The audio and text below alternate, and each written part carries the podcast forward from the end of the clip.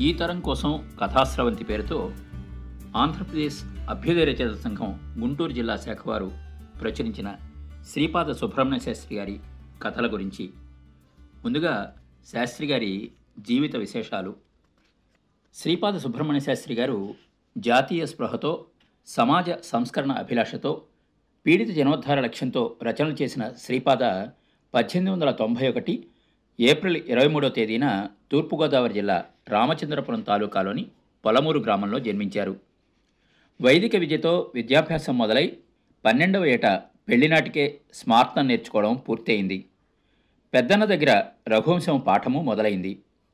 వల్లూరులో గుంటూరు సీతారామశాస్త్రి గారి దగ్గర కావ్యపాఠం చెప్పించుకుంటున్నప్పుడే తెలుగులో మంచి పాండిత్యం సంపాదించాలని నిశ్చయించుకొని నన్నయ్య భారతం చేపట్టారు.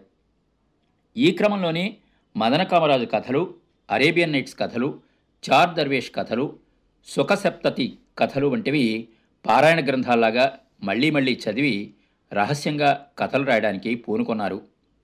శాస్త్రి గారి మొదటి నవల మిథునానురాగము పంతొమ్మిది వందల పద్నాలుగులో వెలువడింది. మొదటి కథ ఇరువర మొక్కచోటికే పోదుము పంతొమ్మిది వందల పదిహేనులో ఆంధ్ర వారపత్రికలో ప్రచురితం. మొత్తం డెబ్భై ఐదు కథలు రాశారు. వాటిలో పంతొమ్మిది కథలు పూలదండ పేరుతో పంతొమ్మిది వందల ఇరవై ఐదులో ఒక సంపుటంగా వెలువడ్డాయి. శ్మశాన వాటిక విషభుజంగం రక్షాబంధనం క్షీరసాగర మధురం మొదలైన నవలలు రాశారు. రాజరాజు నాటకం కలంపోటు టీ పార్టీ వంటి నాటికలు రూపక రచయితగా గుర్తింపు తెచ్చాయి. అనుభవాలు జ్ఞాపకాలును తెలుగునాట సాంస్కృతిక పరిణామ చరిత్ర అద్భుతంగా చిత్రించిన ఆత్మకథ. శతాధిక గ్రంథకర్తలైన వీరు తొమ్మిది సంవత్సరాలు ప్రబుద్ధాంధ పత్రిక నిర్వహించారు. తెలుగు సాహిత్య రంగంలో కథారచయితగా కనకాభిషేక గౌరవం పొందిన శ్రీపాద పంతొమ్మిది వందల అరవై ఒకటి ఫిబ్రవరి ఇరవై ఐదున కన్నుమూశారు. శ్రీపాద వారి కథల గురించి మోదుగుల రవికృష్ణ గారి మనవి మాటలు. ఐదడుగుల నాలుగు అంగుళాల ఎత్తు కొద్దిగా లావు అనిపించే దృఢ శరీరం. చామన ఛాయకి కొంచెం మించిన ఛాయ విశాలమైన నుదురు పెద్ద కళ్ళు. పగలబడి నవ్వాల్సిన ఘట్టాల్లో కూడా చిరునవ్వుతో దీప్తివంతమయ్యే ముఖం. ముఖానికి తగిన ముక్కు తలనిండా ఒత్తుగా జుట్టు షర్టు కోటు పంచ కోటు మీద జంఝంలాగా వేసుకున్న కండువ. ధైర్యం ఆత్మవిశ్వాసం ద్యోతకమయ్యే టీవీ అయిన నడక. ఇలాంటి ఉజ్వలవంతమైన మూర్తి సుమారు ఎనభై ఐదేళ్ళకు పూర్వం మన సాంస్కృతిక రాజధాని త్రయంలో ఒకటైన రాజమహేంద్రపుర వీధులలో తరచూ దృశ్యమానమవుతూ ఉండేది. వారెవరయ్యా అంటే తెలుగు కథకు పుష్టిని కలిగించిన బ్రహ్మ రుచిని సమకూర్చిన ధాత శ్రీపాద సుబ్రహ్మణ్య శాస్త్రి. శ్రీపాద వారి కుదురు వైదిక విద్యలకు పెట్టింది పేరు. సుబ్రహ్మణ్య శాస్త్రికి ముందు పది తరాల వారు వేదం తత్సంబంధిత విద్యలు తప్ప మరొకటి కలనైనా ఎరుగని వారు. శాస్త్రి అగమ్యగోచర పొంతలాంటి తోవ తొక్కి దాన్ని రహదారిగా చేసిన మార్గదర్శి. శాస్త్రి ముందు పద్యకవి. అవధానం చేశారు. గ్రాంధికంలో చిన్న చిన్న నవలలు రాశారు. ఇవేవీ తనకు నప్పేవి కావని త్వరగానే నిరుకు చేసుకున్నారాయన. ఏది తను అవలంబించవలసిన రాస్తానో తెలుసుకున్న తర్వాత ఆ ఘంటాపథంలో ఆయనకు పట్టపగ్గాలు లేవు. కడవరకు వెనుతిరిగి చూసిందే లేదు. రచయిత సృష్టించే సాహిత్యానికి అతని నేపథ్యానికి సంబంధం ఉండి తీరుతుంది. ఎంత లేదు అనుకున్నా బాధరాయణ సంబంధమైనా ఉండక తీరదు. కానీ శాస్త్రి నేపథ్యం బహుచిత్రం. తండ్రిగారు అన్నలిద్దరూ వేదం అసీతి పన్నాలు నేర్చినవారు. అనుషంగిక విద్యలు జ్యోతిష్యం పంచాంగ గణనం పిల్లలు ఇవి తప్ప మరొకటి తలపెట్టరాదు. చిన్నన్న బహు కోపిష్టి కుల విద్య తప్ప మరొకటి గిట్టదు. ఫలితంగా శాస్త్రికి చిన్నన్న చేతిలో చపేటాలు వీపు మీద సేరు గుద్దులు. బెత్తంతోనో పెయ్యకట్టు తాడుతోనో కంచి దెబ్బలు. అప్పుడప్పుడు గదిలో బంధింపబడ్డం వగైరాల సన్మానాలు లభిస్తుండేవి. పోనీ గురువులను చూద్దామా? సంస్కృతం తప్ప మరొకటి భాషే కాదు వారి దృష్టిలో. తెలుగు సంగతి ఎత్తితే చచ్చు తెలుగు పోనిద్దు అని నిరసన. ఇలాంటి ప్రతికూల పరిస్థితుల్లో తనని తాను మలుచుకున్నాడు శాస్త్రి. కుంపటిలో కుసుమంతోనే వారిని పోల్చాలి. ఇందుకు శాస్త్రికి ఉపదేశకర్తలు స్త్రీలు. శాస్త్రి బలమల్ల ఆయన ప్రయోగించే భాషలోనే సగం దాగి ఉంది. ఆ భాషాశక్తిని ఆయనకి ప్రసాదించిన వారు వారి అమ్మ ఆమె స్నేహితురాళ్ళు. అందుకే కాబోలు శాస్త్రి కథలలో పురుష పాత్రల కంటే స్త్రీ పాత్రలు బలమైన వ్యక్తిత్వంతో ఉంటాయి. వారి డెకారింపులకి వారి మొదలకింపులకి సమాధానాలు చెప్పలేక పురుష పాత్రలు సతమతమవుతూ ఉంటాయి. వీరేశలింగం సంఘ సంస్కరణ భావజాలం శాస్త్రిని బాగా ఆకర్షించింది. ఆయన బాగా కన్ను తెరిచే నాటికి సమాజం ఒక రకమైన సంధి అవస్థలో ఉంది. బ్రాహ్మణ వర్గం కుల విద్యలను తోసిరాజంటున్నది. ఇంత కూడుపెట్టే ఇంగ్లీష్ చదువులు నేర్చి ఉద్యోగాల కోసం అరువులు చేస్తున్నారు. బిఏలు ఎక్కువై ఉద్యోగాలు తక్కువయ్యాయి. బ్రాహ్మణ బ్రాహ్మణ విద్వేషాలు రాజుకుంటున్నాయి. జస్టిస్ పార్టీ ఆ ద్వేషాన్ని ఎగసన తోస్తున్నది. ఇలాంటి పరిస్థితుల్లో ఉద్భవించిన శాస్త్రిలోని కథకుడిని సమకాలీన పరిస్థితులు చికిలీ చేసిన కత్తిలాగా తీర్చిదిద్దాయి. శ్రీపాద వారు రాసిన కథలు ఎక్కువ భాగం చిన్న నవలల్లాంటి పెద్ద కథలు. వాటిలో నుంచి ఏరిన మచ్చుముక్కలు మీరు చదవబోతున్న ఏడు కథలు కూడా. ఈ కథలు ఏడు వేటికవే. ఇవి శాస్త్రి క్యాన్వాస్ చాలా వైవిధ్యమని పాఠకులకు తెలియపరుస్తాయి. పెద్దాపురం క్షత్రియ సంస్థానం చితికిపోయింది. ఆ సంస్థాన వారసుల్లో ఒకరు శాస్త్రికి మంచి స్నేహితులు. ఆయన తమ పూర్వీకుల గురించిన కొన్ని సంఘటనలను శాస్త్రికి కబుర్లు విడేసినప్పుడు చెబుతుండేవారు. వాటిని శ్రీపాద తమ చేయి తిరిగిన విన్నానంతో కథలుగా తీర్చిదిద్దారు. అందులో గులాబీ అత్తరు కథ ఒకటి. రసికుడైన ప్రభువు ఆ ప్రభువుకు తన నైపుణ్యం ప్రదర్శించి మెచ్చుకోలు పొందాలనుకునే కళాజీవి. ఇక్కడ డబ్బు సెకండరీ విషయం. ఇద్దరి మధ్య కందకంలాగా మందుకైనా సరస హృదయం లేని దివాను. ఆ ముగ్గురి మధ్య తాను వేదన అనుభవిస్తాడు పాఠకుడు. ఢిల్లీలో పెద్ద పెద్ద వజీర్లు ఉమ్రావుల మన్ననలు పొందాయి షకరులీ ఖాన్ తయారు చేసే అత్తరులు. వారి లెక్కేమిటి ఢిల్లీ పాదుషాలే ఆదరించారు గౌరవించారు. దక్షిణ దేశంలో గోల్కొండ తర్వాత చూడదగ్గ సంస్థానం పెద్దాపురం అని విని తన కళను తెలివిడి చేసుకోవచ్చాడు ఖాను. అందుకు అతను కోరేది మెప్పు. అరసికుడైన దివాను కారణంగా సరసుడైన ప్రభు కీర్తి ప్రతిష్టలకు మచ్చవచ్చే ఘట్టం దాపురించింది. సుకుమార హృదయుడైన కళాజీవి తట్టుకోలేని ఘట్టం.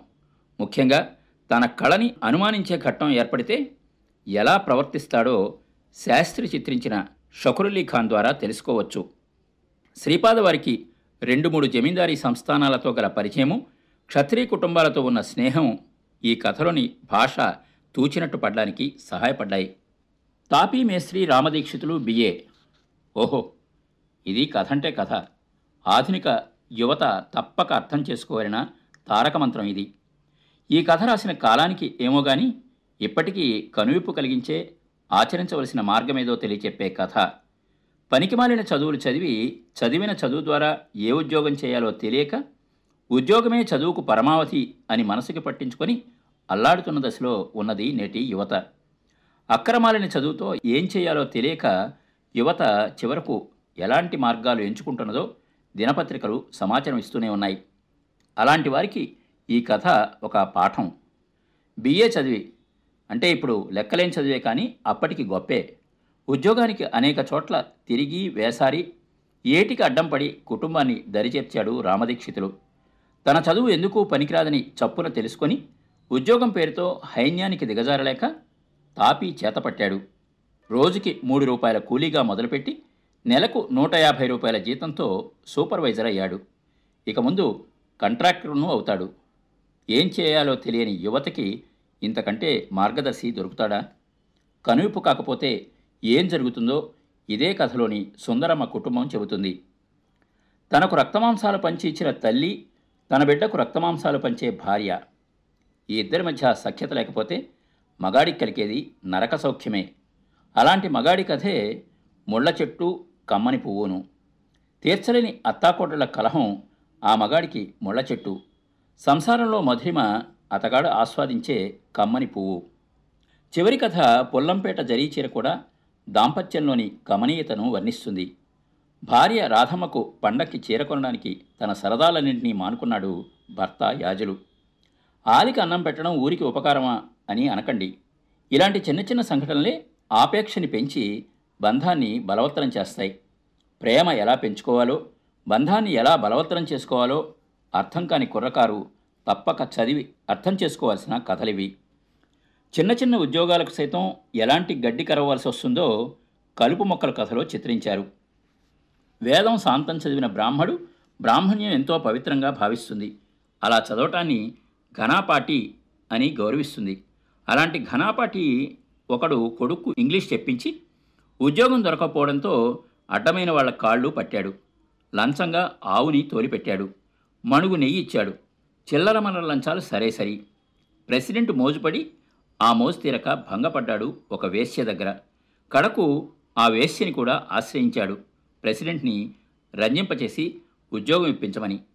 ఒక బ్రాహ్మణ కుటుంబానికి తిండి దొరుకుతుందనే సదుద్దేశంతో మానవత్వం ఏమాత్రం లేని కళారసికత్వమే కాదు ఏ సరసము తెలియని ప్రెసిడెంట్కి లొంగిపోవడానికి నిశ్చయించుకుంటుంది ఆ వేశ్య దుగ్గిరాల శేషాచలం.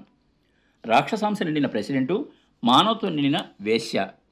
వీళ్ళ సంగతి అలా పెడితే స్వతంత్ర ఉపాధులకే ప్రయత్నించక నౌకరీ నౌకరీ అంటూ దాస్యానికి ఈడిగిల పడుతున్న జాతిని చూసి ఖేదానికి గురైన శ్రీపాద మనోవేదనకు అక్షర రూపం కలుపు మొక్కల కథ. లేత వయసు బాల్య వితంతువు. ఒక సరదా తీరలేదు. ఒక ముద్దు ముచ్చట లేదు. ఇంటిల్లిపాదికి బండెడి చాకరీ తనే చేయాలి. పైపెచ్చు ఇంట్లో వాళ్ళ దాష్టీకం. ఇది రుక్కమ్మ జీవితం. అరికాళ్ళ కింద మంటలు కథలో ఆ పిల్లని తలుచుకుంటేనే కడుపు తరుక్కుపోతోంది. అన్నిటికన్నా ఒక రకమైన చిత్రహింస చూడండి. కథ ఎత్తుగడలోనే ఆ అమ్మాయికి గంధం తీయమని పురమాయించింది అమ్మమ్మ. ఆ గంధం రాత్రి శయన సమయంలో ఆ అమ్మాయి అమ్మా నాన్న పూసుకోవడానికి.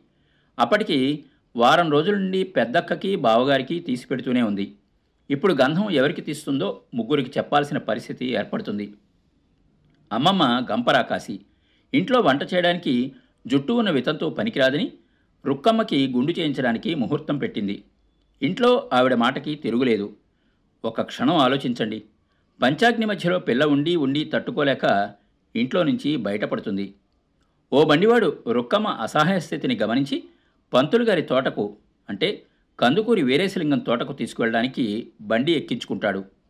ఇక్కడ శాస్త్రి అసహాయులకి గొప్ప ఆశావాదాన్ని రేకెత్తిస్తున్నారు.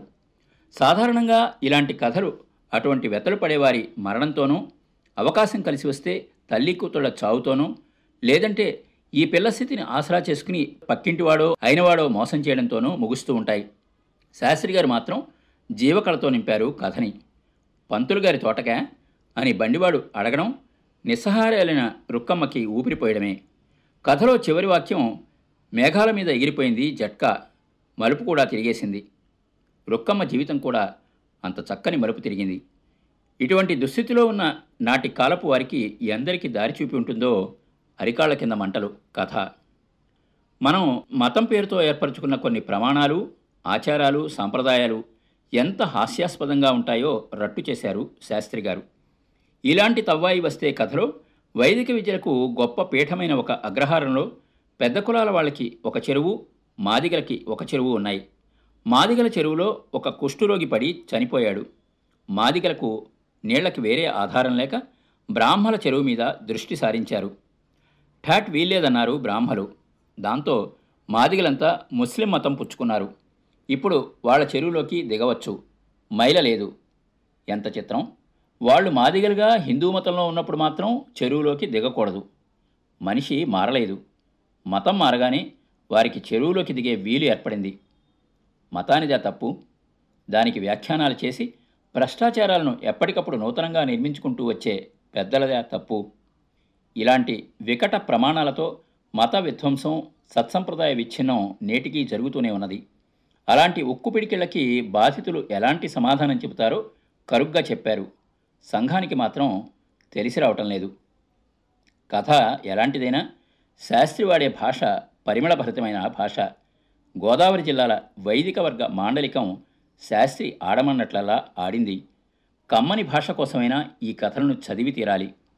ఆయన ఎవరో అన్నట్ట శ్రీపాద సుబ్రహ్మణ్య శాస్త్రి గారి కథలు చదవడం కోసమైనా తెలుగువాడిగా పుట్టాలి అని. సాహిత్యాభిరుచి ఉన్న ప్రతి తెలుగువాడు అనవలసిన మాట అందరి తరఫున ఆయనే అనేశారు. ఒక మాట చెప్పనా? గులాబీ అత్తరు కథలోని షకురులీ ఖాన్ వంటి వారు శ్రీపాద. షకురులీ ఖాన్ ఎంతటి దీక్షతో నెలల తరబడి నాణ్యమైన అత్తరు తయారీలో గడిపేవాడు? కథలు అల్లడంలో అచ్చంగా శాస్త్రి గారు కూడా అంతే. ఆయన కథలను ఆస్వాదించకపోతే మనం అయిపోతాం దివాంజీలం. తప్పకుండా చదవండి. ఈ తరం కోసం కథాశ్రవంతి.